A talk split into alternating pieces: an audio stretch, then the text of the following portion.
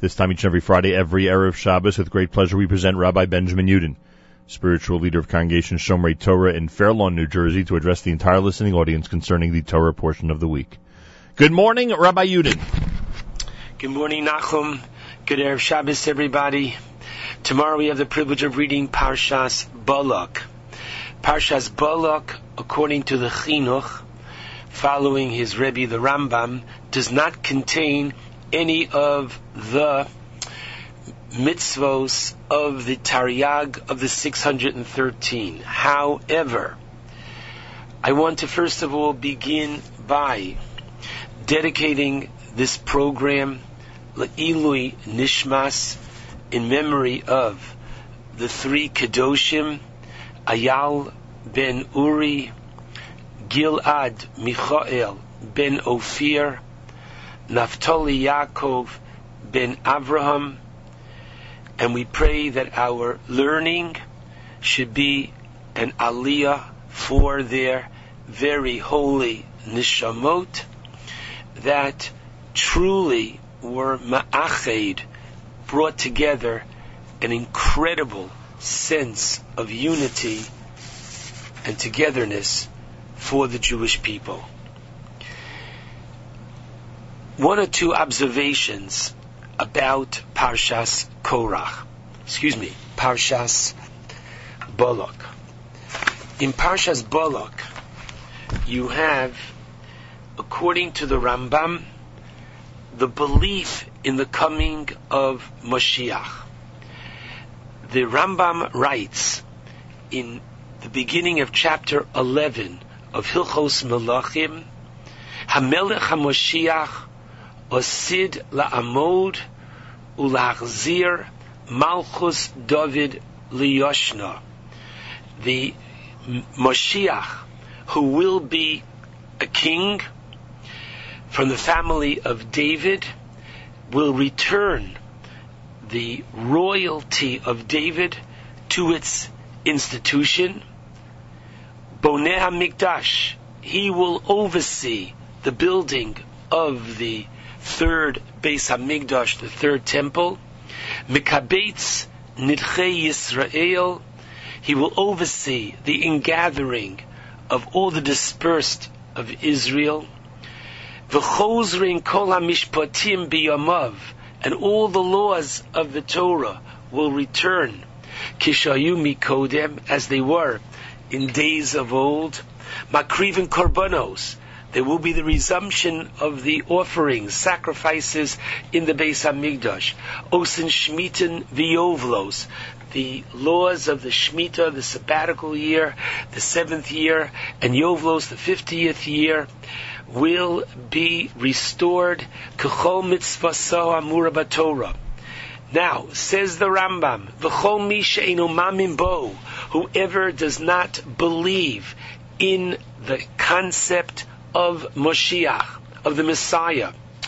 Oh, Mishaenu Machakil Biyaso, one who does not pine, who's not anxious, and does not excitedly await for his coming.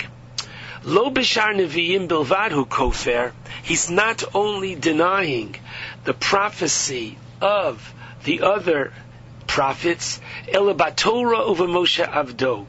There's a denial of one of the tenets of our Torah and Moshe Rabbeinu.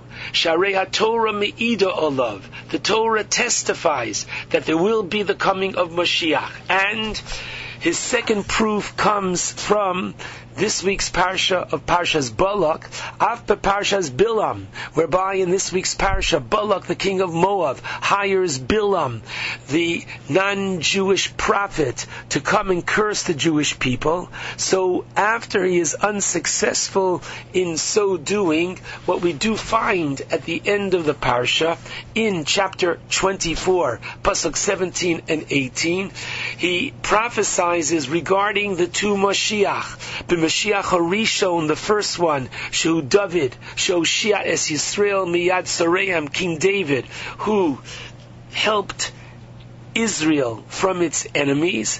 Uba Moshiach Acharon, and in the latter Moshiach, She'omeid Mibanav, who will come from the descendants of David, Shemoshia Es Yisrael, who will be the one to literally save Israel, bring it out of its exile, Ba'achrona, in the end of days. V'cheinu Omer and Sham, therefore he says, he cites from this week's parsha, Er'enu velo atah. Literally, I shall see him, but not now. And this refers to King David. Ashurenu. Literally, I shall look at him, velo karov, but it's not near Zemelech HaMoshiach. Dorach Kochov Miyakov, literally a star has issued forth from Jacob. This is a reference to David, V'kom Shevet Miyisrael, and a scepter bearer has risen from Israel, Zemelech HaMoshiach. So the first thing that comes out of this week's parsha is that of the belief. Ani ma'amin be'emuna shlema bevias HaMoshiach. But I'd like to focus on an additional significant verse which we're all familiar with, which comes from this week's parsha. In chapter 24, verse 5, Bilam says, Matovu ohalecho Yaakov, mishkenosecho Yisrael. How goodly are your tents, O Jacob, your dwelling places, O Israel.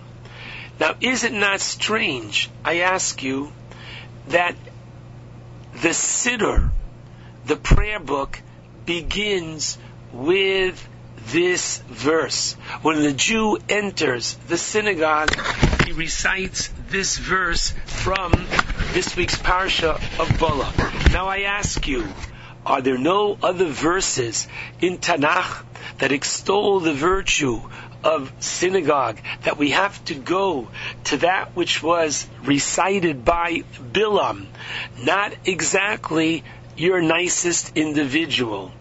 And so I'd like to suggest that in this verse, it's not only saying to the Jew as he, she comes into the synagogue, welcome home, but on a much deeper level, it is a prelude, an introduction to prayer, teaching us the incredible capacity of prayer to transform. Literally, the Talmud tells us that from Bilam's blessing, says Rabbi Yochanan in the Gemara Sanhedrin Kufhei Amid Beis 105b. Miberchaso shel Oso Rasha. From his blessing, Atola made Malyo Balibo. We see what was in his heart. BK Shlomar. He wanted to say, Shalo Yiyu Lahem Bate. The Jewish people should not have synagogues, Ubate Midrashos, and houses of study to get close to God. How, and what happened? He said, Yaakov. Why? Because as the Pasuk teaches us in Parshas Kiseitze, that Vayafuch Hashem Elokecha Lecha Es Haklola Levracha. God transformed His curse into a blessing. Prayer is the capacity to transform. And even if we don't know exactly what we are praying for, prayer has an incredible effect. I have to believe that so many Jews who, when we found out of the tragic end of the three young men who were kidnapped and brutally murdered, how frustrated we were, how consciously or subconsciously you might have said to yourself, the prayers that we have recited and this was recited by Jews all over the world. Chiloni, Haredi, observant, not yet observant, from every walk and stripe. All Jews were praying And now, God forbid, you could say, for what? For naught? I want to say that that is nothing but the farthest from the truth. I repeat the words that were said by the chief rabbi, Yitzchak Yosef, the Sephardic chief rabbi of Medinas Yisrael. He cited from the Haftorah on the second day of Rosh Hashanah, coming from Yirmiyahu chapter Lamed Aleph, Rabbi the Navi, Yirmiyahu tells us, Ko Omar Hashem. This is what God has said, Kol Baramonishma. A voice was heard on high. Nehi samrurim. There's wailing. There's bitter crying. Rachel mevako al. Rachel is crying for her children. She refuses to be consoled. Al for her children. Kienenu for they are gone. The rabbis tell us in the introduction to the Medrash Eicha that Yirmiyahu Hanavi goes and he wakes up the Avos and the Imahos and their prayers are not effective. Rachel Imenu says to HaKadosh Baruch Hu, she says to God, look here, I took in a tzara into my home. Yaakov was supposed to marry me. Yaakov, I gave Yaakov Leah. I lived with, quote, competition all my life. God, you have to do the same. And even though your children have brought idolatry into your Beis Hamikdash, you've got to forgive them. Unbelievable language. Listen to her prayer. Ko Amar Hashem. So the Navi tells us that God says, Mini kolech mi bechi. Rachel, restrain and stop your voice from crying. Ve'inayich mi dima. And wipe away your tears. Ki yesh sochor lefulasech. Because there is a reward for your prayers. Ne'um Hashem. And v'shavu me'eretz oyev. Your children will return from the land of their enemies. V'yesh tikva le'achrisech. And there is hope for you ultimately, says God. The shavu banim legulam, and your children shall return to their borders. Now I ask you, when was Rachel's prayer offered? And the answer is approximately 2,500 years ago. So you would imagine over the centuries, you would ask and say, Rachel, what happened to your prayer? We would only imagine her prayer was filled and covered over with cobwebs and it was completely in oblivion, right?